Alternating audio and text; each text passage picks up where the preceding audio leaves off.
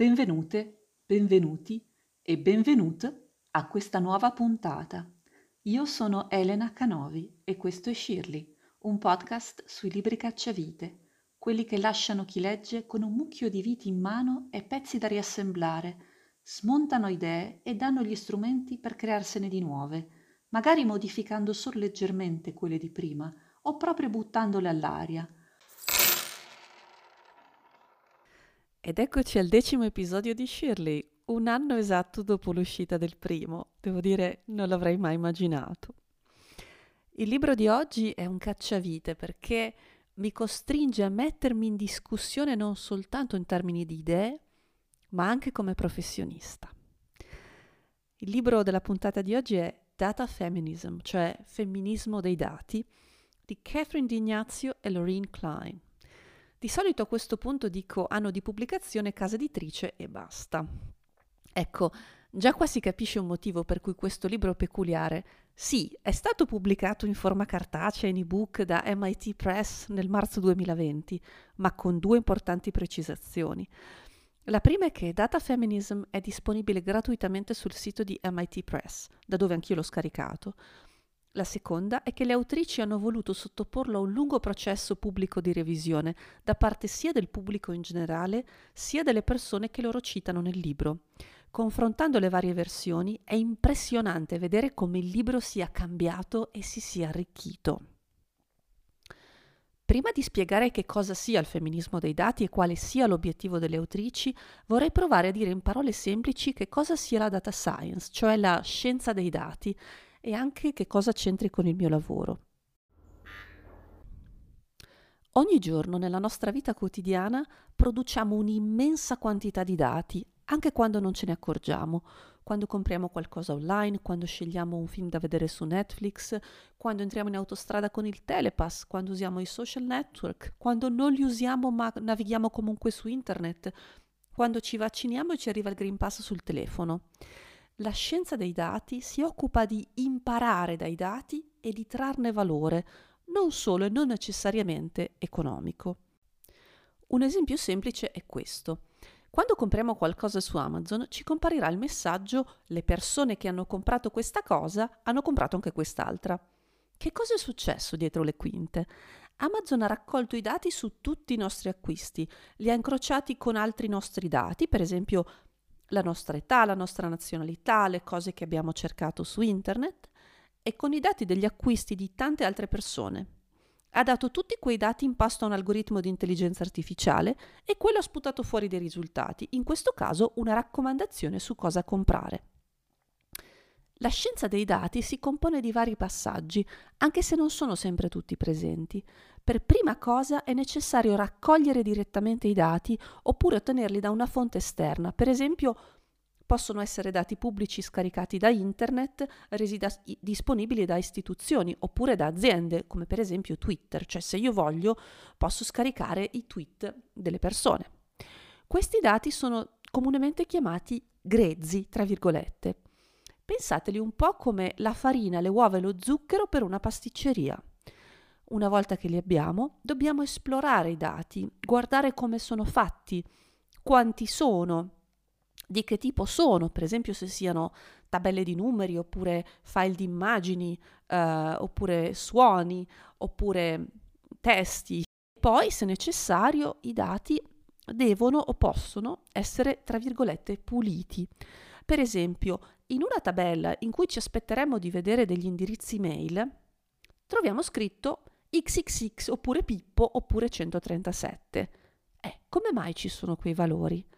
Che cosa è successo? Li teniamo o li buttiamo via?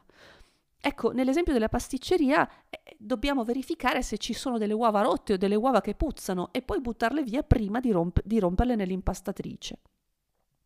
A questo punto possiamo fare la torta, cioè i dati possono essere elaborati, per esempio sommati, aggregati, possiamo calcolarci delle statistiche tipo la media o trovare il dato con il valore massimo o il valore minimo. E possiamo anche usarli per fare previsioni, come nell'esempio di Amazon di prima, oppure per ottimizzare processi, come nel caso del GPS che dai dati geografici di dove siamo, di dove vogliamo andare, ci dice qual è il percorso più breve per arrivare a destinazione. E questo avviene tramite vere e proprie ricette, che spesso sono segrete, che sono gli algoritmi di intelligenza artificiale. Come ultimo passaggio possiamo decidere di visualizzare, per esempio in un grafico, il risultato della nostra elaborazione.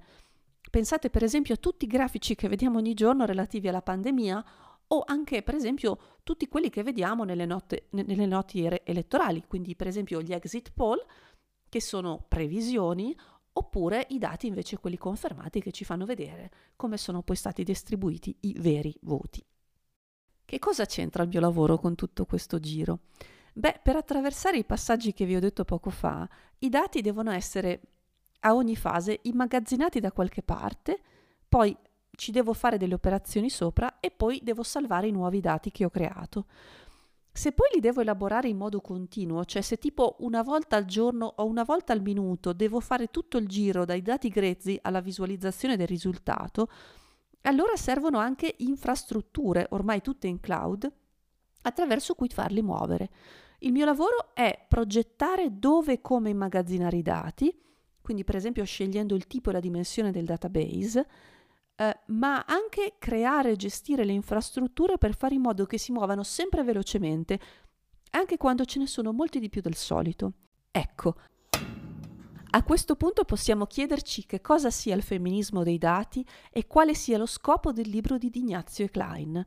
Scrivono il femminismo dei dati è un modo di pensare ai dati, ai loro utilizzi e ai loro limiti che è informato dall'esperienza diretta, da un impegno all'azione e dal pensiero del femminismo intersezionale. Cosa significa? Le autrici prendono tutti i passaggi che ho descritto prima, cioè la raccolta, l'esplorazione, la pulizia, l'elaborazione e la visualizzazione dei dati, li analizzano da un punto di vista femminista e fanno proposte su come ripensarli completamente per cambiare il mondo in ottica di giustizia sociale. Punto importante, quando in questo libro si parla di femminismo non si parla solo di donne. Scrivono infatti le autrici. Data Feminism è un libro che parla di potere nella data science, non riguarda soltanto le donne, non è soltanto per le donne, non riguarda soltanto il genere. Il femminismo riguarda il potere, chi ce l'ha e chi non ce l'ha. Il femminismo dei dati è concettualizzato da Dignazio e Klein tramite sette principi, a ognuno dei quali è dedicato un capitolo e che più o meno in profondità affronteremo nel resto della puntata. I principi sono 1. Esaminare il potere, 2. Sfidare il potere, 3. Abbracciare le emozioni e la fisicità, 4. Ripensare i binari e le gerarchie, 5. Abbracciare il pluralismo, 6. Considerare il contesto e 7. Rendere il lavoro visibile. Nel libro le autrici citano un sacco di esempi di progetti fatti in giro per il mondo che secondo loro incarnano i principi del femminismo dei dati. Sono progetti dove molto spesso i protagonisti non sono, per citare le parole delle autrici, guru, rockstar o stregoni dei dati, ma comunità che usano i dati per la loro liberazione. Così facendo le autrici buttano alle ortiche la narrazione tecnoeroica della startup nata nel garage con l'ambizione di diventare un unicorno da miliardi di dollari di fatturato e ne propongono un radicale rovesciamento. E invece, leggendo le storie che hanno raccolto, devo dire che mi sono entusiasmata e commossa, mi hanno dato speranza, mi hanno fatto vedere modi in cui si possono utilizzare i dati totalmente diversi da quelli a cui sono abituata nel mio quotidiano e perciò mi hanno anche destabilizzata, portandomi a chiedere quale sia la mia responsabilità quando lavoro con i dati.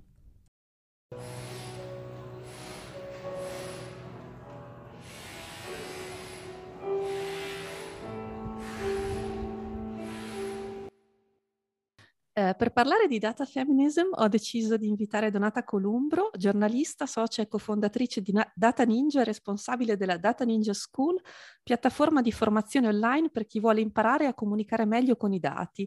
Autrice della rubrica Data Storie sul quotidiano La Stampa, TED Speaker, docente allo Yulm, su Instagram fa divulgazione sui dati e dall'omonima, eh, dall'omonima rubrica ottobre 2021 è nato il suo primo libro Ti spiego il dato, illustrato da Agnese Pagliarini e pubblicato da Quinto Quarto Edizioni.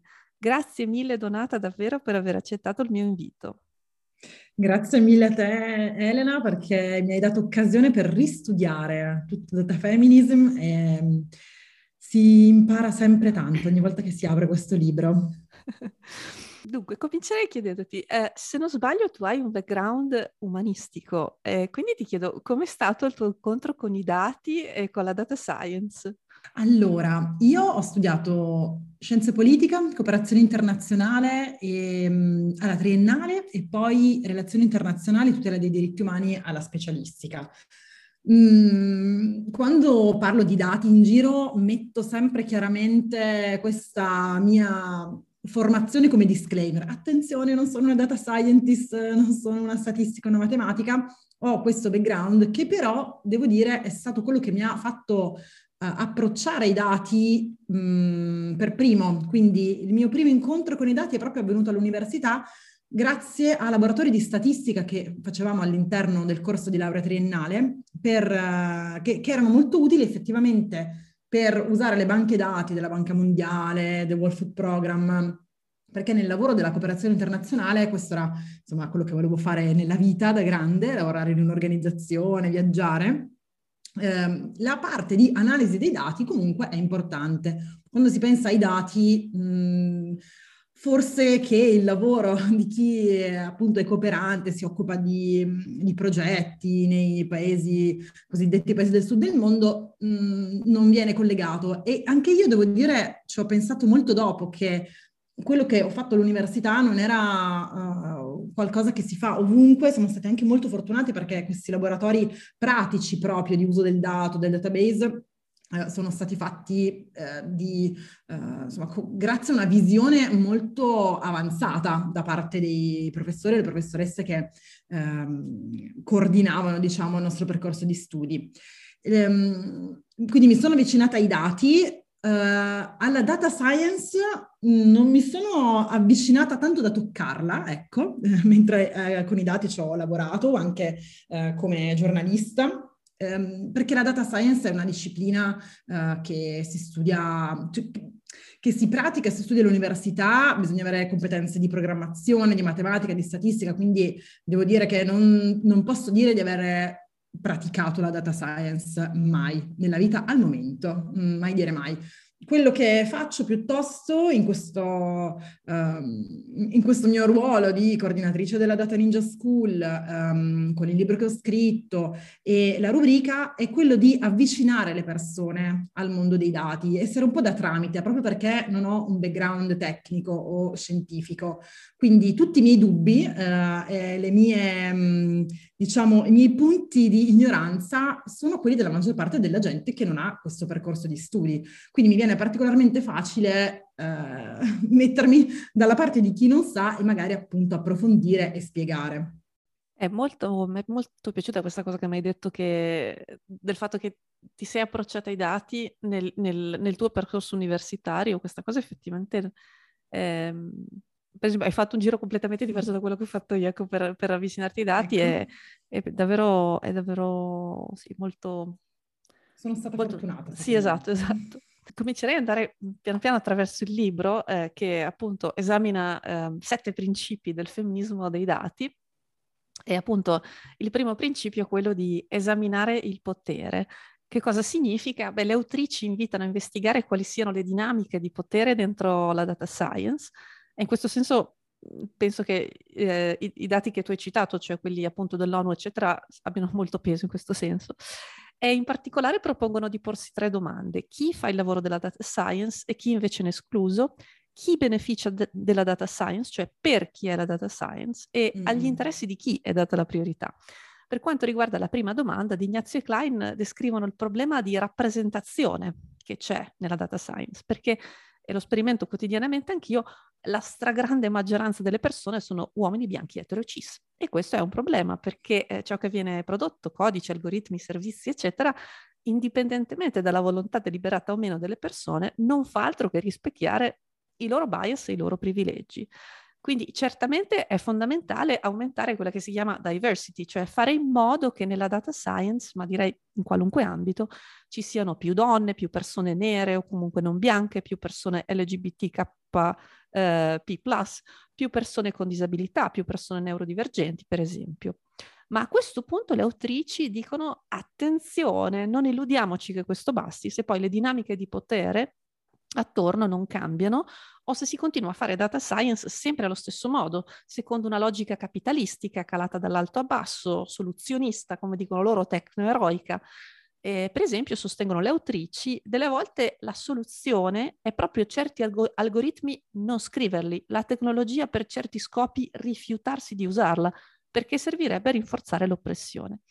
Questo tema mi dà molto da pensare perché mi riguarda direttamente, in primo luogo, e perché in tutta questa enfasi messa solo sulla diversity vedo un po' il pericolo di de- derive neoliberali, cioè di alimentare retoriche del tipo dai ragazze, adesso è il vostro turno di diventare nuove Mark Zuckerberg, quando invece sarebbe molto più utile pensare, forse in termini, come anche dicono le autrici, di giustizia sociale, di iniziative dal basso.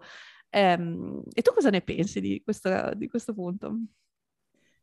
Allora, diciamo che tutto l'approccio di, di Ignazio Klein è veramente rivelatorio o ribalta in qualche modo tutto quello che finora abbiamo pensato di come cambiare il mondo con i dati e la tecnologia. Già questa frase a loro le, le farebbe saltare sulla sedia. Eh, mi piace molto che loro non vogliono puntare il dito eh, su... Eh, su un aspetto soltanto o su un tipo di persona, no? Eh, quindi dire, ok, data scientist, eh, la maggior parte sono bianchi, mm, cis, eterosessuali, eh, uomini, e mh, mm, è colpa loro, fine. Il, quello è un pezzo del discorso, ma appunto il problema è strutturale. Se, comin- se cominciamo a vedere le cose in questo modo, secondo me ci rendiamo conto come... Um, ogni pezzetto che dobbiamo fare, diciamo ogni passo che dobbiamo fare per portarci avanti e agire secondo una logica di giustizia, appunto, um, deve essere interconnesso l'uno all'altro, quindi eh, sì, certo che la diversity può migliorare la situazione, eh, ma non se facciamo eh, tipo riserva dei panda in estinzione, eh, ok, adesso dobbiamo mettere un tot persone di questo tipo eh, all'interno perché in alcuni contesti è importante avviare anche iniziative di questo tipo. Mm, loro citano anche, adesso non mi ricordo se in questo capitolo o in un altro, eh, il concetto di... Um, di restituzione, di, eh, diciamo, di ritrovare una giustizia come si fa eh, nei casi di, ehm, appunto, è emerso anche nei casi di schiavitù no? negli Stati Uniti, cioè che oggi si parla di restituire quanto è stato perso dalle popolazioni nere afroamericane. E in questo senso, quindi, in questa logica restaurativa sarebbe l'ideale ragionare così anche nella data science, nel costruire squadre il più possibile e attente alla diversità. Eh, anche cercando di concepire quali sono, perché poi ogni persona possiamo dire ok, avanti ragazze, ma eh, se in questo caso le ragazze, le donne, visto che le, abbiamo citate, non riconoscono che a loro volta potrebbero avere un privilegio nei confronti delle persone trans, delle persone con disabilità, a questo punto siamo, siamo da capo.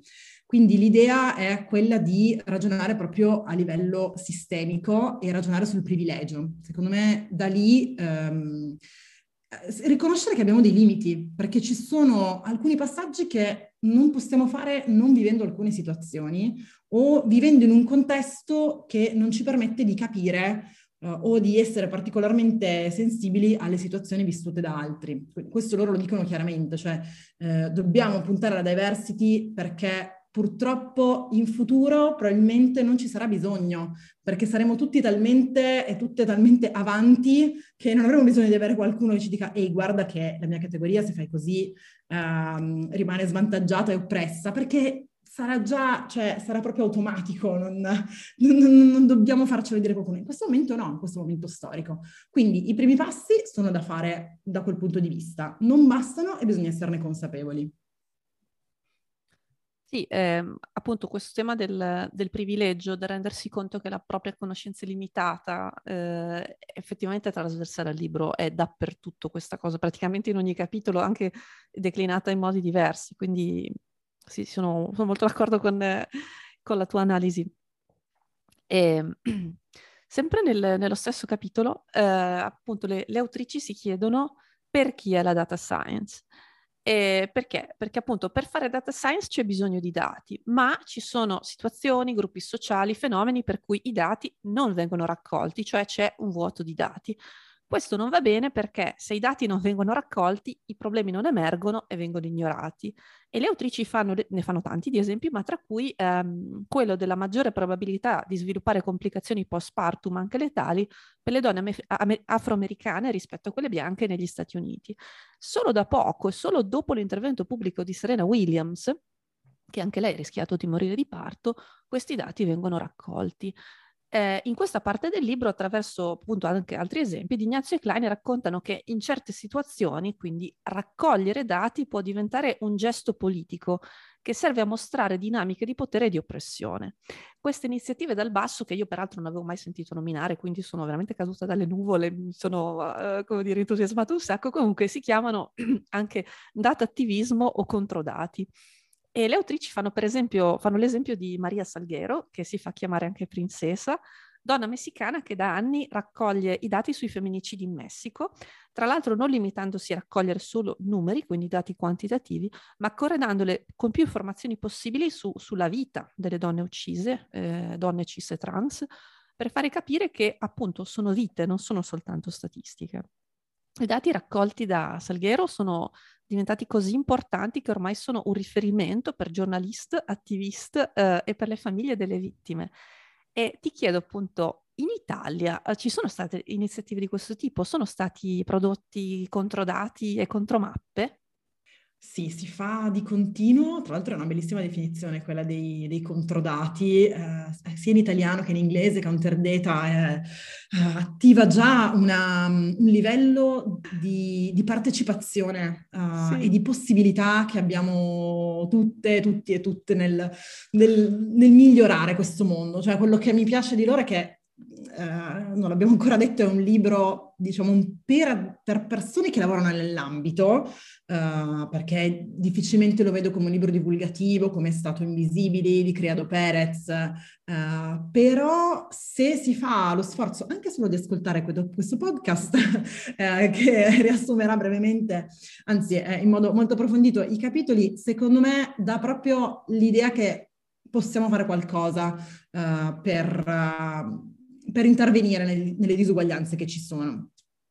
E ehm, la prima volta che ho letto l'idea appunto dei, dei, controdati o delle contromappe mi è venuto in mente in realtà un lavoro fatto dai miei soci di Data Ninja nel 2013 che era The Migrant Files e cioè era la prima volta che venivano messi su una mappa ehm, le, le, persone che morivano nella traversata del Mediterraneo, eh, i migranti che cercavano di arrivare in Europa. Tra l'altro, eh, sia la visualizzazione sia la raccolta dati rientrano pienamente nell'ambito dei counter data perché i dati venivano raccolti manualmente mh, dal giornalista Gabriele Del Grande nel suo blog e um, i giornalisti che poi hanno creato il database e la mappa, Andrea Nelson Mauro che è uno dei miei soci, Jacopo Ottaviani e Nicolas Kaiser Brill, tra i tre che ci hanno lavorato, hanno poi fatto questa mappa molto molto semplice in cui mostrava proprio um, i, i, pallini delle, delle vittime uh, della, del, del, percorso della, della tratta del Mediterraneo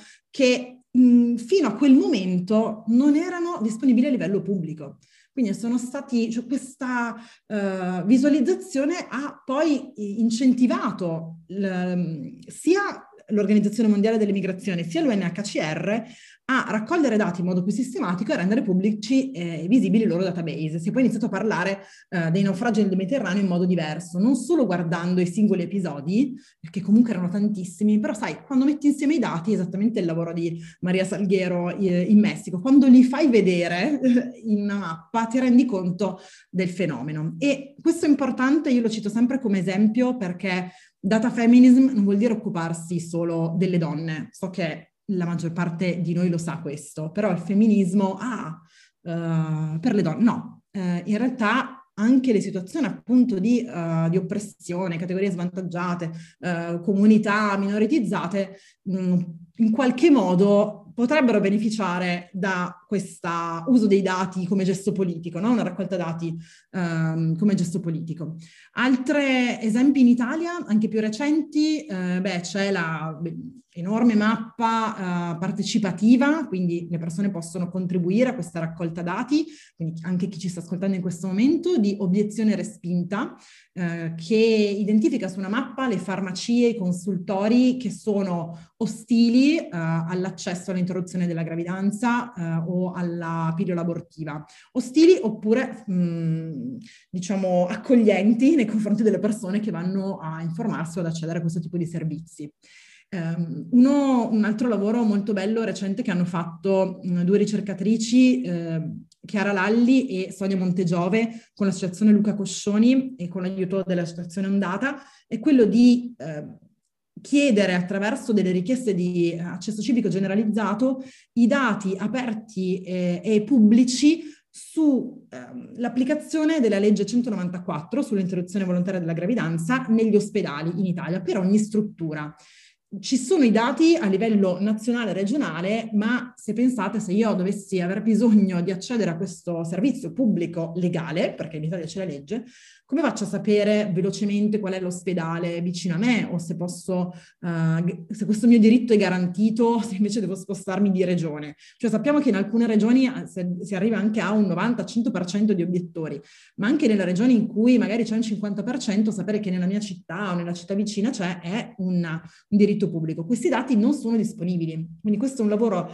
non di raccolta, ma anche qui eh, un, un uso politico del dato eh, contro dati che in questo momento non sono pubblici, ma viene fatto in modo eh, attivo e appunto molto politico questa richiesta di accesso civico generalizzato ed è fondamentale quando sentiamo questo nome andare a informarci e sostenere questo tipo di richieste, questo lavoro, eh, perché più persone sostengono anche semplicemente il lavoro delle ricercatrici, ricercatori o giornaliste che lavorano su questo, più il pubblico e le amministrazioni saranno incentivate in qualche modo a darli questi dati, perché se quindi anche se non abbiamo competenze di dati data science, adesso vi do io un compito che potete fare è sostenere le persone che fanno questo tipo di lavoro e di richiesta, perché è veramente importante eh, che la, uh, la, politica, il governo, la, le nostre amministrazioni pubbliche si rendano conto che la trasparenza non è solo dire quello che viene fatto, ma dire perché, e quindi magari si può fare anche uh, attraverso i dati. E, um, sì, forse volevo dire un'altra cosa, ma mi verrà dopo. Eh, citato tutti esempi che per me erano assolutamente sconosciuti e quindi adesso mi sto come dire, entusiasmando ancora di più. E, tutti i link. E, e, anzi, mi piacerebbe, appunto, visto che anch'io con i dati ci, ci lavoro proprio tutto il giorno, se, se venissi a conoscenza di, di, di situazioni dove magari potrebbe essere utile quello che so fare, parteciperei volentieri anche proprio per supporto tecnico. Ecco. Sul secondo principio, che è quello di sfidare il potere, ne abbiamo già parlato e andrò, insomma, andrò un po' veloci, ma solo per eh, dare appunto un'idea del, del, progetto che hanno in mente le, le autrici, secondo loro sfidare i con i, il potere con i dati passa attraverso quattro passaggi. Uno che è quello che abbiamo appena visto, che è quello di raccogliere i controdati. Il secondo, eh, e questo è un tema che da solo richiederebbe ore e ore di, di, di studio, insomma, analizzare eh, il modo in cui gli algoritmi eh, sono, danno risultati ehm, ingiusti, sostanzialmente sono opachi, e mettere chi li ha creati, insomma, davanti alle proprie responsabilità. E il terzo, e questo magari ci arriviamo dopo con il capitolo che ci dedicano, è quello di, dicono, immaginare, cioè non fermarsi soltanto all'accorgersi che ci sono algoritmi che danno, non so, risultati razzisti o risultati comunque discriminatori, e quindi non fermarsi soltanto a voler correggere eh, gli algoritmi, eh, ma a mh, mm, invece pensare in termini di colliberazione, cioè dove un processo per cui le persone che hanno più potere, più privilegio, eh, lavorano insieme a quelle invece più marginalizzate per la liberazione, diciamo, di, di tutte, tutti e tutto. Eh, e il quarto è insegnare, cioè trovare nuovi modi di insegnare la data science, eh, che quindi è un po' anche quello che hai, hai già accennato tu, che fai con, con il tuo lavoro, con, su Instagram, con il tuo libro, eccetera, eh, cioè smontare l'idea che sia un'impresa individuale fredda e astratta e che il data scientist maschile voluto eh, debba essere per forza un guru dai, dai superpoteri. Quindi questo è un po', eh, riassumendo brevissimamente, l'idea che hanno in generale le autrici. Ma andrei, eh, se sei d'accordo, al, al, terzo principio, perché è stato un capitolo, mm-hmm. cioè tutti i capitoli per me sono stati deflagranti, però eh, questo è il terzo in particolare, anche perché io non sono molto esperta di data visualizzazione. E appunto, nel terzo capitolo il principio di cui parlano è eh, elevare nel senso di valorizzare le emozioni e, ehm, oddio, come si traduce embodiment? Eh, non mi ricordo. Uh, molto difficile, incorporazione del cioè, dato, anche se in realtà non, in italiano non si può non usare. Eh. Impersonificazione. Esatto. Mm. Sì, qualcosa del genere. Sì. E, E, e, le autrici raccontano che normalmente eh, è incoraggiato un modo di creare visualizzazioni, cioè appunto di creare per esempio grafici, infografiche, cose di questo tipo, eh, che vorrebbe essere neutro, asciutto, oggettivo, enfa- enfasi su questa parola oggettivo, in modo da, virgolette, fare appello alla ragione e lasciare fuori le emozioni. A proposito, se avete ascoltato la terza puntata di Shirley, dove io e Tristan Guida abbiamo parlato del libro uh, Life Isn't Binary di Alex Yantaffi e Mac John Parker, a sentire parlare di ragione versus emozione dovrebbe suonarvi una campanella perché quello è quello che loro definiscono un, un binario, un falso binario, eh, che peraltro andandolo a studiare si vede che è intriso di connotazioni vabbè, misogine e razziste. Comunque, questo è un punto secondo me molto importante. La credenza di poter rappresentare oggettivamente un fenomeno, chiamata il trucco di Dio, il trucco di Dio di vedere tutto da nessun posto nella filosofa femminista Donna Haraway, oltre che impossibile da realizzare, secondo le autrici, eh, è anche pericoloso, perché spesso traduce la visione del mondo del gruppo dominante. Secondo Donna Haraway, citata dalle autrici, invece, torniamo un po' a quello che dicevamo prima, cioè la conoscenza è situata, cioè ogni persona conosce il mondo in un modo che dipende non solo dal tempo storico del luogo geografico in cui si trova, ma proprio anche dal proprio corpo e dal suo posizionamento nei sistemi di potere. E secondo Haraway si può aspirare a una forma di oggettività solo mettendo insieme le prospettive parziali. Per questo è importantissimo in un'ottica femminista intersezionale dichiarare il proprio posizionamento, cosa che fanno le autrici nel proprio libro, cioè dire chi si è, da quale punto di vista eh, si guarda il mondo. E appunto su questa cosa che i grafici debbano essere per forza asciutti, impersonali, fintamente oggettivi, eccetera, è come dire... Mh, mm, sono, sono, cioè, l'ho sperimentato anch'io da fisica, nel senso quando facevo ricerca mi rendevo conto che sì, apparentemente io stavo lavorando con dati, come dire, super eh, astratti asciutti, oggettivi, freddi e quant'altro, proprio scienze dure, come si dice, ma in realtà mi sono, re- mi sono resa conto per anni che il modo in cui, per esempio, facevo i grafici cambiava moltissimo la reazione del mio capo o dei revisori o delle revisore che avrebbero poi dovuto decidere se accettare o meno i miei articoli. Quindi questo secondo me è un punto veramente importante, cioè rendersi conto che non è possibile rappresentare in modo oggettivo dei dati.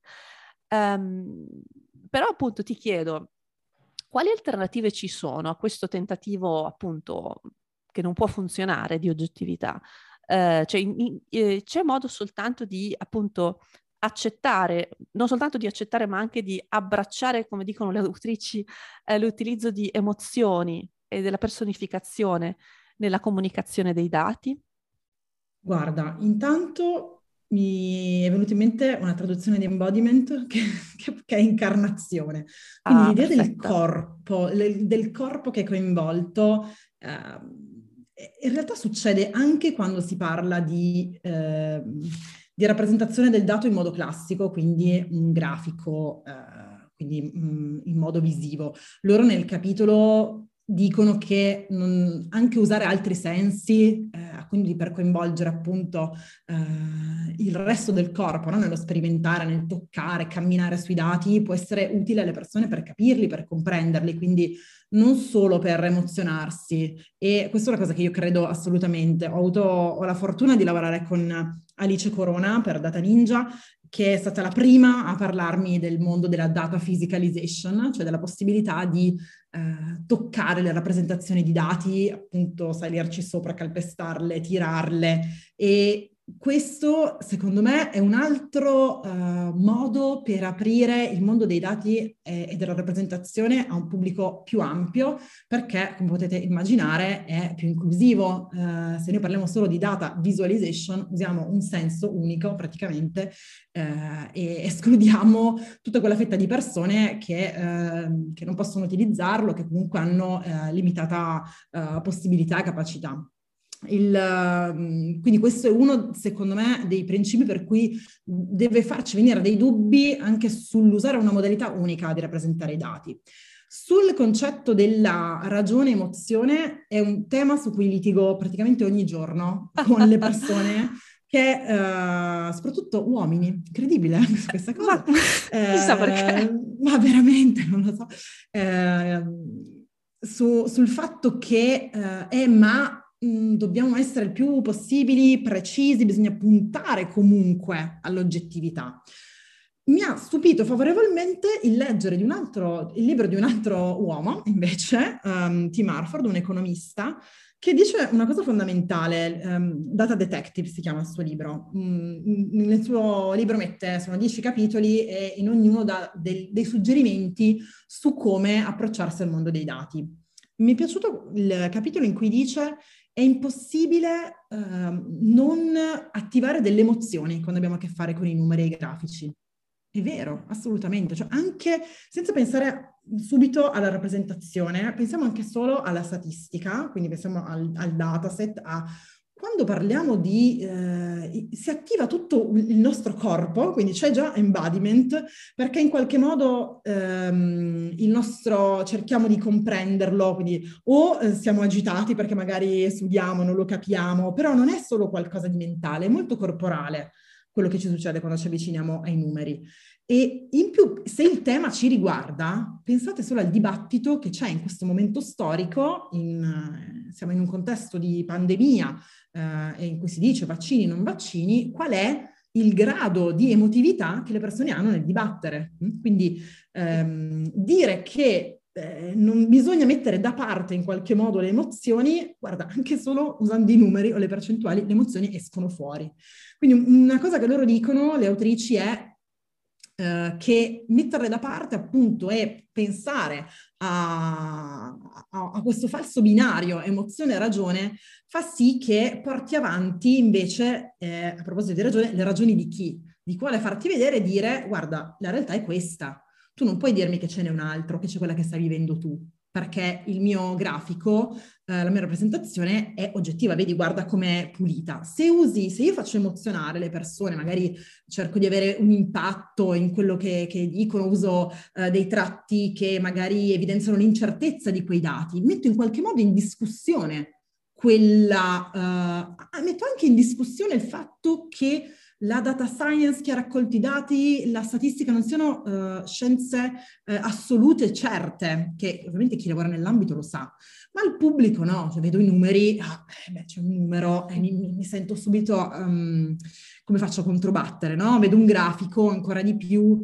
Eh, infatti anche una, un information designer, giornalista come Mona Chalabi, che collabora con il Guardian, lei dice io disegno a mano i miei grafici proprio perché così Uh, ovviamente non sono disegnati a mano, hanno più incertezza che eh, i, i, grafici disegnati al computer, perché ovvio, i, la, le, le, sbavature che posso avere con il mio matito e il mio pennarello uh, danno imperfezione, ma i dati sono imperfetti, anche i dataset da cui parto no? posso avere delle, delle imperfezioni.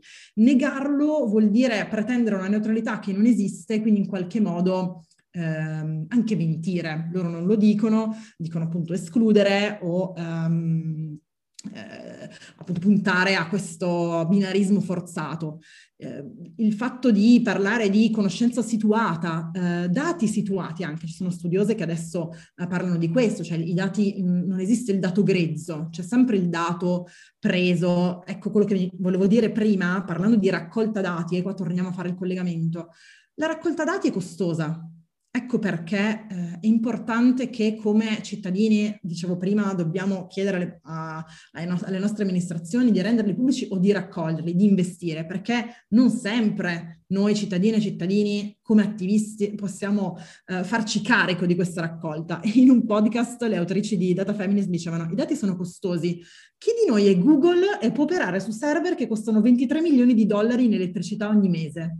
23 milioni di dollari in elettricità. Aspetta. Quindi eh, così è. Non possiamo, non, non siamo Google, non possiamo raccogliere quel tipo di dati. Quindi la, la raccolta è costosa. Quando viene fatta, qualcuno ha interesse a farla. Ecco perché eh, come faccio a parlare di oggettività? Ma dico, mi scaldo, altro che uh, l'emozione è già subito fuori.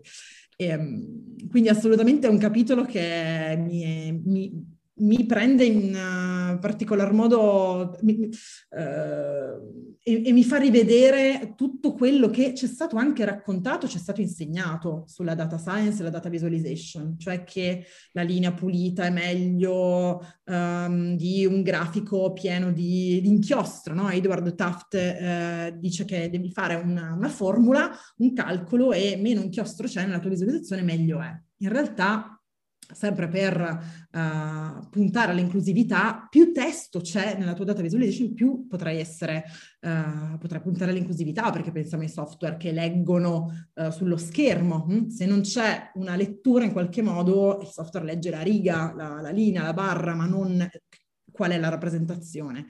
Quindi questo capitolo, eh, tra l'altro l'ho messo nella bibliografia del mio corso uh, a Yulm, um, visto che comunque il libro è disponibile anche in open access su, sull'MIT, perché veramente mette, mm, fa venire molti dubbi no? sul modo classico di, mh, mm, di, usare i dati. Cioè quello che mi piace veramente di loro è che ti, ti fanno sedere lì e dire guarda che non è che se le cose sono state fatte così sempre bisogna andare avanti in questo modo ci sono già persone, eh, pieno di esempi il libro, eh, che lo stanno facendo, ma si può fare anche in modo sistematico. Wow, meraviglia. Di quello che mi hai detto eh, mi è venuto in mente un altro punto che dicono, che dicono le autrici. Mi è piaciuto moltissimo l'esempio che hai fatto di questa, eh, oddio, artista ricercatrice, non mi ricordo, che, che disegna i grafici a penna e ecco loro, mm-hmm. esatto, eh, loro per esempio mm, ci dedicano molte riflessioni sul fatto che sia importante rappresentare l'incertezza eh, e su come fare. Eh, e questa cosa sì, è vero, cioè è difficile spiegare alle persone, eh, ma questo è un problema in generale della scienza, insomma, che, che c'è un grado di incertezza che, che sì. che eh, appunto sì, si può dare un numero, ma quel numero comunque c'è un margine d'errore, che comunque si, eh, magari c'è di mezzo un processo di, di, probabilità, un processo casuale, eccetera. Per cui effettivamente anche quel tipo di, di riflessione che hanno fatto mi è piaciuta moltissimo. Volevo collegarmi a una cosa che hai detto, cioè questa del, del, dell'incarnazione dei dati, quindi di, eh, di farli di comunicarli con sensi diversi dalla vista, eh, infatti loro citano anche proprio eh, esempi di performance nei quali si fanno proprio vivere no, i dati. E c'è un esempio bellissimo che mi è piaciuto, che loro citano nel settimo capitolo, ma che secondo me eh, ci starebbe benissimo anche nel terzo. Il settimo principio ehm, è quello di rendere il lavoro visibile, magari ne parliamo dopo se c'è tempo, ma in questo capitolo loro uh, citano quest'opera, quando io l'ho vista, cioè ti giuro ho pianto, mi, sono venuta, mi è venuta la pelle d'oca da quanto è bella, quest'opera di, di Giorgia Lupi, um, che è appunto una, un'artista eh, eh, come si dice, esperta insomma di visualizzazione dei dati italiana, ma credo che le stia negli Stati Uniti, e sì. ha fatto, giusto, ha fatto quest'opera meravigliosa, in pratica in cui ehm, ha voluto rappresentare eh, la malattia della, della, figlia di una sua um, amica e anche collaboratrice, che è una chitarrista che si chiama uh, Kaki King. Insomma, appunto, questa musicista ha scoperto che sua figlia aveva una malattia autoimmune, eh, vabbè, dal nome complicatissimo, ehm, che insomma che, ehm, implicava un problema con le piastrine, per cui in pratica questa bambina si ritrovava ad avere tipo come dei lividi, come delle macchie, eccetera, eccetera.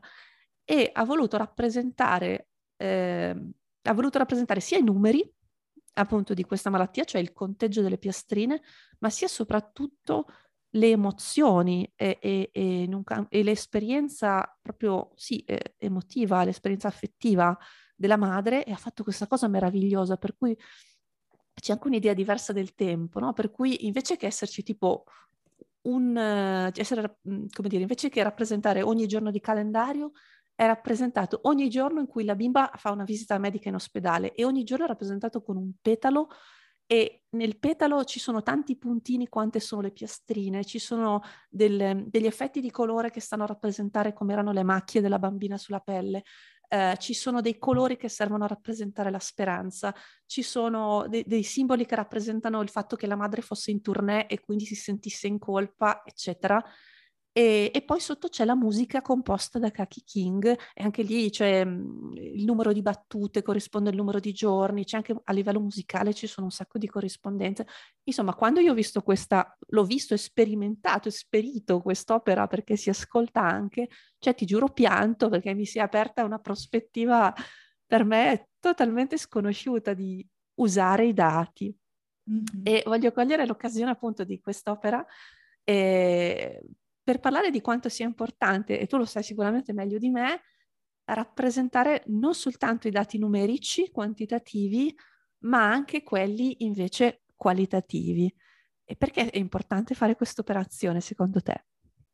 Ma intanto anche i dati qualitativi possono essere trasformati in quantitativi. Per esempio questo è un lavoro che fa eh, Giorgia Lupi da sempre, si è fatta portavoce del manifesto del data humanism, che secondo me incrocia bene i principi del data feminism proprio su questa parte, cioè sul, sul dire attenzione perché stiamo parlando di dati ma stiamo parlando di persone eh, suo, mh, eh, la sua TED e il suo lavoro di Ardata con Stefani Posavec sono stati, diciamo, il, il primo barlume in questo, in questo, universo. Ho trovato molte connessioni con, con, il data feminism, anche se lei non parla in modo esplicito di giustizia, oppressione, ma nella visualizzazione appunto fa proprio questo tipo di lavoro, no? Cioè eh, elevare le emozioni sicuramente.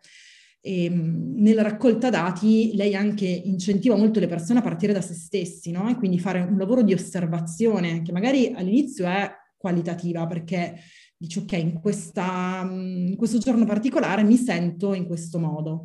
Lo, l'aggiungere la parte legata ai dati è provare a prendere nota, eh, prendere, appunto, prendere nota, fare delle osservazioni e aggiungere degli attributi. Quando mi sento così? Cosa è successo dopo, prima? Uh, che cosa avevo mangiato, come ero vestita e questa alla fine diventa una raccolta dati quantitativa, ovviamente se li metto in fila i giorni della settimana, posso farlo per un mese, per un anno, ma che parte da, da qualcosa appunto di qualitativo che ci riguarda. Un altro aspetto che secondo me si collega bene, appunto lo cito spesso, come dicevi, è quello dei, delle storie, dei dati qualitativi, delle osservazioni che possiamo fare riguardo a un fenomeno su cui magari abbiamo enormi dataset, anche raccolti uh, dalle applicazioni, quindi i famosi big data, e um, prendere quei dati che vengono chiamati thick data, quindi dati che aggiungono spessore a un fenomeno, a una situazione, perché magari ci dicono, ok, i dati, diciamo, i big data ci dicono cosa è successo, i thick data ci, ci spiegano il perché, ci danno delle informazioni in più, eh, ci danno il contesto, e qui, quindi torniamo ai dati situati. Guardare il contesto non è sbagliato, anzi, ci, fa, ci aiuta anche a prendere decisioni, secondo me, le decisioni giuste, perché solo il dataset mh, non basta, lo vediamo veramente nel contesto in cui siamo, lo vediamo in azienda se lavoriamo con i dati, eh, solo chiedersi il perché no? è successo, c'è quella, uh, quel picco nella curva o c'è quella anomalia, uh, possiamo farlo con l'osservazione appunto e quindi la raccolta di dati qualitativi. Tra l'altro mi viene in mente che questa cosa di in un qualche modo raccogliere i dati su di sé è un'associazione, non, non cioè, mi è venuto in mente adesso, ma in un qualche modo è anche terapeutico. Cioè una volta, è, è una cosa che delle sì. volte addirittura consigliano in terapia, quella di segnarsi le cose, eccetera. E, ehm, e davvero dopo quando si, si ha, hai ragione, cioè quando si, si, si, sono raccolti abbastanza dati, alla fine si comincia a vedere un pattern che prima non si vedeva. E questa cosa, cioè un po' l'ho sperimentata, avevo fatto qualche tempo fa appunto l'esercizio di cercare di rappresentare ovviamente qualitativamente eh, come cambiasse la mia attenzione durante la giornata e mi sono mm. accorta che c'erano dei buchi pazzeschi e non capivo perché. Eh, quindi è, è, veramente anche un, un'occasione per, per, esplorare se stesse, se stesso. E quindi sì, è veramente, è veramente interessante. Invece vorrei andare un attimo a quello che dicevi sull'importanza eh, di considerare il contesto, che si lega anche a quello che avevi detto ancora prima, eh, sul fatto che appunto i dati sono situati e quindi i dati grezzi non esistono. E che se, noi, se ci viene dato un dataset, se ci vengono date, so, un mucchio di tabelle, banalmente non ci, non, non ci viene detto cosa c'è dentro, eh, rischiamo di fare dei grandissimi pasticci, come peraltro le autrici raccontano all'inizio del sesto capitolo, che è dedicato appunto al, al um, considerare il contesto. E quindi qua appunto tornerei a un, ti farei una domanda legata a una cosa che avevi accennato prima, eh, perché appunto adesso durante la pandemia siamo proprio bombardati, bombardate, bombardato di numeri continuamente, eh, ma delle volte sono, cioè, difficile proprio navigarli. Eh, cioè, secondo te durante appunto questa pandemia il contesto dei dati della pandemia è stato sufficientemente comunicato? è stato comunicato veramente poco da parte delle istituzioni, purtroppo.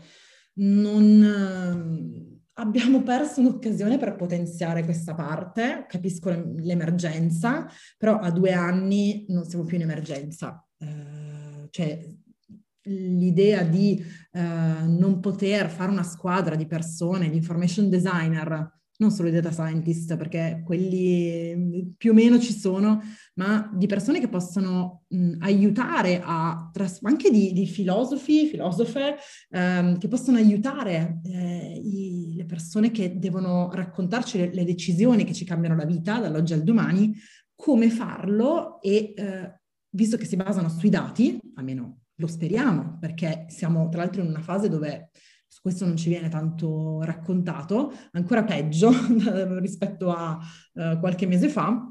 Uh, questa, questa, riflessione non è stata fatta, cioè non si è pensato proprio di investire su un team dedicato alla comunicazione dei dati della pandemia. Ehm, c'è stato, c'è il bollettino giornaliero che adesso si dice no, non lo diamo più, non serve a niente. Certo, eh, in questo modo le persone comuni le, non lo capiscono. Quello che mi manda ogni tanto in... Uh, uh, mi manda in bestia, si può dire, è sì, che io sì, ricevo messaggi di WhatsApp di persone che giustamente, miei parenti, amici di miei parenti che mi scrivono e mi chiedono informa- su, informazioni su come interpretare certi dati, ma facendomi anche domande sensate, devo dire, perché ormai dopo due anni eh, anche la persona comune che non ha nessuna conoscenza del dato si è messa a guardarsi questi um, ehm, lenzuoli in PDF di, eh, di numeri eh, e poi è anche molto critica rispetto alle eh, infografichette che vengono mh, pubblicate dalle regioni, adesso anche dal governo con questi pittogrammi, ehm, perché effettivamente prima non si comunicavano, adesso si fanno le infografiche, ma si fanno in un modo che le persone non, o non le capiscono, um, e qui hanno tutte le, le ragioni, la colpa è sempre di chi crea il contenuto, Oppure giustamente dicono, eh, però eh, non ci vogliono far vedere quell'altro dato. In realtà quell'altro dato c'è in tutti i rapporti dell'Istituto Superiore di Sanità, c'è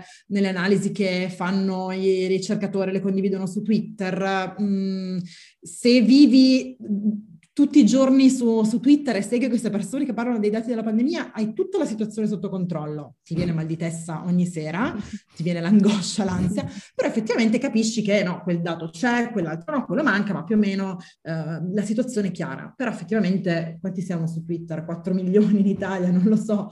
Eh, quanti passano le ore sui dati Covid e poi perché dovrebbero farlo? Giustamente mh, mm, ha anche senso non farlo. È normale che la persona che pur si informa che guarda i telegiornali, che legge, cioè, cosa che deve fare una... Eh, posso anche capire che una persona normale mh, mm, non è che vada a leggersi ogni giorno uh, Scienza in Rete, che è un media che, che io frequento in questo periodo.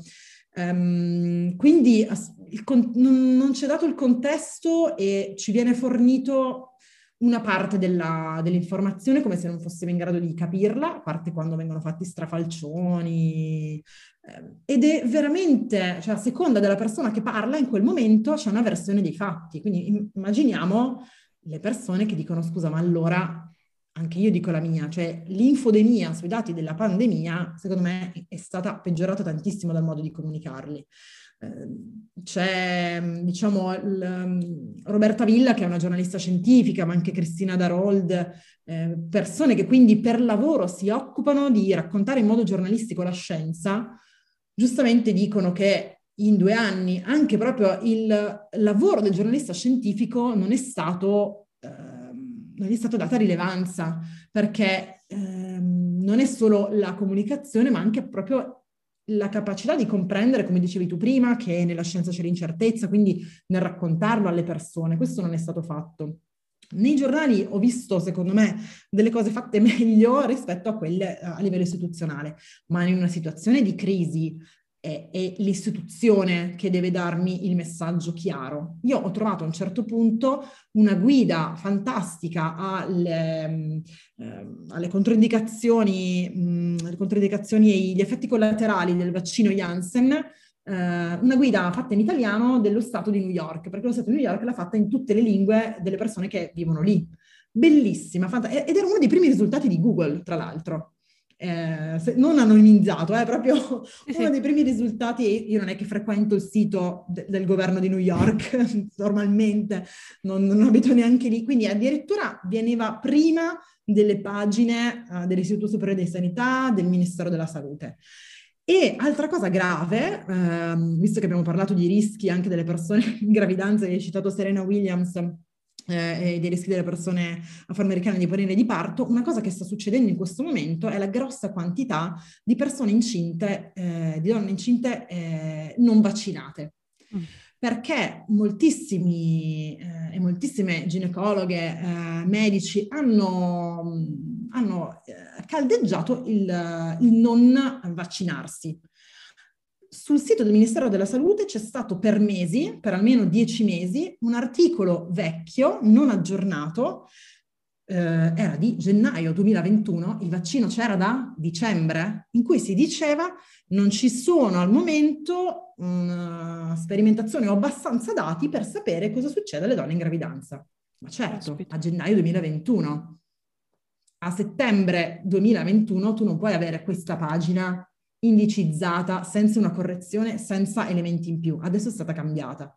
Ma è ovvio che eh, la ginecologa, la medica eh, che va a cercare informazioni non ne sa, non sa leggere, ci sono, eh, eh non sanno andarsi a cercare le banche dati degli ultimi studi, dei paper, non sono eh, informate, vanno a prendere quel tipo di informazione, che è quella che gli dà le istituzioni, e non se la sentono a loro volta di consigliare di fare il vaccino. Io lo trovo di una gravità incredibile questa, questa vicenda. Stiamo parlando di comunicazione istituzionale che ha fatto escludere eh, persone che avrebbero sane, che avrebbero potuto vaccinarsi, comunque non con situazioni di patologia, eh, proprio perché non avevano aggiornato la pagina del, del, Ministero. Questo ha fatto danni fino adesso, perché adesso n- non credo che il medico che ha consigliato questo vada a fare refresh su quella pagina ogni giorno. E posso dire, erano usciti i dati poco tempo fa che eh, c'era una percentuale, non, non la voglio citare ma perché non la ricordo a memoria, molto alta di donne eh, incinte non vaccinate e mi è eh, capitato ultimamente di un'amica che è stata in un, in un consultorio eh, e ha raccontato, lei all'inizio della gravidanza ha detto sì sì guardate io ho anche la terza dose, ho il vaccino influenzale, oh, oddio che meraviglia, sei tipo l'unica che, che, ha, che ha fatto i vaccini di tutte le persone che abbiamo visto nell'ultimo mese. Questo è, lo trovo incredibile, stiamo parlando, visto che siamo nel contesto data feminism, questa è un tipo di informazione basata sui dati che ha, um, ha danneggiato una categoria specifica di persone in questo momento e magari anche i loro figli nascituri. Eh, quindi donne positive che poi finiscono in reparto e devono separarsi dal neonato. Ci sarebbe da fare una puntata intera. questa cosa ovviamente io non la sapevo, questa cosa del, che hai raccontato, insomma, di, del, del, fatto che le donne fossero incoraggiate a non vaccinarsi, hai ragione, cioè, sicuramente è un fenomeno che si può inquadrare assolutamente in termini di, di femminismo dei dati, in questo caso di decisioni, di decisioni data driven. Eh, sono molto d'accordo. Hai citato eh, in questa, appunto nel tuo intervento adesso, hai citato molto spesso l'importanza del lavoro. Hai detto Uh, il lavoro di chi uh, fa comunicazione non è stato valorizzato e infatti sono successi dei casini. Eh, diciamo, sono d'accordo anch'io, cioè purtroppo chi ehm, avrebbe dovuto fare divulgazione non è stato interpellato o interpellata, per cui la comunicazione è stata fatta, è stata fatta male evidentemente. E questa cosa del, del, riconoscere il lavoro, l'importanza del lavoro, eh, è quello che è uno dei principi del femminismo dei dati. E in particolare le, le autrici alla fine proprio eh, spendono del tempo nel, nel descrivere tutti i tipi di lavoro che non viene riconosciuto, quindi dal lavoro di cura in generale, il lavoro invisibile, eccetera, eccetera, eh, ma anche eh, altri tipi di, di lavoro non, eh, non, riconosciuto, come eh, il lavoro di moderazione dei contenuti, il lavoro di chi ci crea eh, l'hardware, quindi che so, lavora nelle miniere per trovare le materie, mat- come si dice, le materie rare, insomma, che servono per creare l'hardware ma citano anche appunto il lavoro emozionale, il lavoro affettivo, eccetera. E questo è, è uno dei, proprio dei punti cardine del, anche del femminismo in generale, cioè quello di, di riconoscere il lavoro. E, e, anche quando si parla appunto di dati, loro dicono quando vediamo queste meravigliose visualizzazioni di dati, queste meravigliose mappe, queste meravigliose infografiche, spesso poi il lavoro che c'è dietro, non soltanto di creare l'immagine in sé, ma anche di raccogliere tutti i dati, elaborarli, eccetera, poi non viene, non viene riconosciuto. E infatti un aspetto che ho trovato bellissimo del libro è che loro veramente danno credito per ogni parola che dicono, citano un sacco di persone, un sacco di nomi e, e questo mi è sembrato molto femminista, ecco come gesto. E, ehm, vorrei appunto concludere con l'ultima domanda eh, che appunto riguarda invece il tuo libro, perché purtroppo in italiano di libri sui dati sul come capirli, sul come usarli, sull'impatto che hanno, eccetera. In italiano dei libri praticamente non ce ne sono. Anche questo di cui abbiamo parlato e altri che mi hai consigliato, che ti ringrazio tantissimo, sono in inglese. Invece il tuo libro è, eh, come dire, un'eccezione, è un, nel silenzio radio italiano, eccolo qua. Quindi ti volevo chiedere mh, che cosa c'è dentro questo libro e insomma come, come, è, stato, come è stato ricevuto, eccetera. Il libro è stato pensato per uh, tutte le persone che vogliono avvicinarsi al mondo dei dati, per capirli, per osservarli, per farsi le domande giuste tutto quello che abbiamo detto prima anche sul dato mh, che non è neutrale, che è costruito, la raccolta dati, io l'ho messo all'interno, anche se non è un libro uh, politico, ma un libro che aiuta proprio a districarsi e a non allontanare lo sguardo quando si, vedono, si vede una percentuale o una tabella o una linea dentro un piano cartesiano o una mappa uh, negli articoli di giornale, in tv, ovunque. Mm, è un libro illustrato e quindi anche in qualche modo l'abbiamo cercato di rendere piacevole da leggere e che anche proprio con, con i colori scardinasse un po' l'idea che il mondo dei dati è quello noioso, freddo, il classico immaginario alla Matrix, no? dove tutto è eh, calcolato e dove appunto è qualcosa che allontana e che magari tiene fuori persone, a proposito di inclusività, che con quel mondo lì non vogliono avere niente a che fare, ma i dati non sono per forza quello. E devo dire che è stato ricevuto bene, siamo già andati in ristampa dopo due settimane, tre settimane dalla, dall'uscita e questo ha voluto dire che sì, forse c'era bisogno di un libro del genere. E l'idea della rubrica Ti spiego il dato è nata prima della pandemia, però è ovvio che in questo momento il capire i dati percepiamo benissimo che sia qualcosa che ci riguarda, quindi non vogliamo farcelo sfuggire. E mi stupisce molto che le persone facciano, che hanno letto questo libro o che mi seguono, comunque anche le domande che mi fanno, che fanno, che vedo che fanno i commenti in giro, eh, si capisce che hanno studiato. Adesso entro nel mio ruolo di preside, eh, scherzando come responsabile della Data Ninja School vengo chiamata preside. Mm, si capisce che hanno studiato perché le domande sono quelle corrette, chiedono dov'è la fonte, perché l'asse è troncato. Oddio, io mi emoziono, mi dico ok, uh, il mio lavoro è fatto da questo punto di vista. Poi magari ci sono altre cose da dire, da raccontare e specialmente su questo, no? su quello che abbiamo raccontato oggi, su um, appunto la politica che c'è dentro i dati e ci sarebbe da raccontare tutto un altro, uh, un altro pezzo, però Um, sono contenta perché vedo che le persone continuano a sfogliarlo, comprarlo, a leggerlo e anche appunto a farsi queste domande, a farle a chi produce dati e grafici eh, con, con, l'idea, con la teoria un po' che, uh, che abbiamo raccontato nel libro. Sì, devo dire, l'ho letto e è piaciuto moltissimo anche a me mi è piaciuto proprio anche proprio, non so come dire, da tenere in mano, perché c'è questo formato tipo libro delle elementari, questo, questa copertina Vero. flessibile, questo sfondo con i puntini, che così, cioè questo font grande, così proprio è un'esperienza proprio anche sensoriale, eh, insomma, sfogliarlo così. E poi sì, cioè, è veramente, ovviamente, il mio punto di vista, forse è un po', come dire, non, non, è rappresentativo, però per me è stato molto, molto, molto comprensibile e secondo me hai, hai risposto veramente a un'esigenza importante, che è quella di appunto di capire meglio i dati di cui comunque siamo bombardati continuamente. Se sei d'accordo, faccio l'ultimissima domanda, che è proprio quella rituale, eh, visto che è un podcast questo di libri, eh, ed è quale, che rumore fanno i libri per te? Il rumore del tumf, quando mm, hai scelto lo scaffale in cui metterlo, sì. magari l'hai finito, e ok, ah, e lì fa parte del, della mia, mm, della mia cricca e c'è questo tumf della, della libreria eh, con assolutamente ci va nella libreria il, il, retro, non possono andare a toccare il muro, i libri, ecco perché il TUF tocca il legno, eh, diciamo, della, eh, dello scaffale. Bellissima, bellissima questa immagine, mi è molto piaciuta. Mm-hmm. Bene, allora io ti ringrazio, ti ringrazio Grazie. veramente tantissimo sinceramente per questo tempo e, e niente, insomma, speriamo di, di, avere di nuovo l'occasione di, insomma, di sentirci, che per me è stata veramente un grande piacere poter, poter intervistarti. Grazie. Grazie.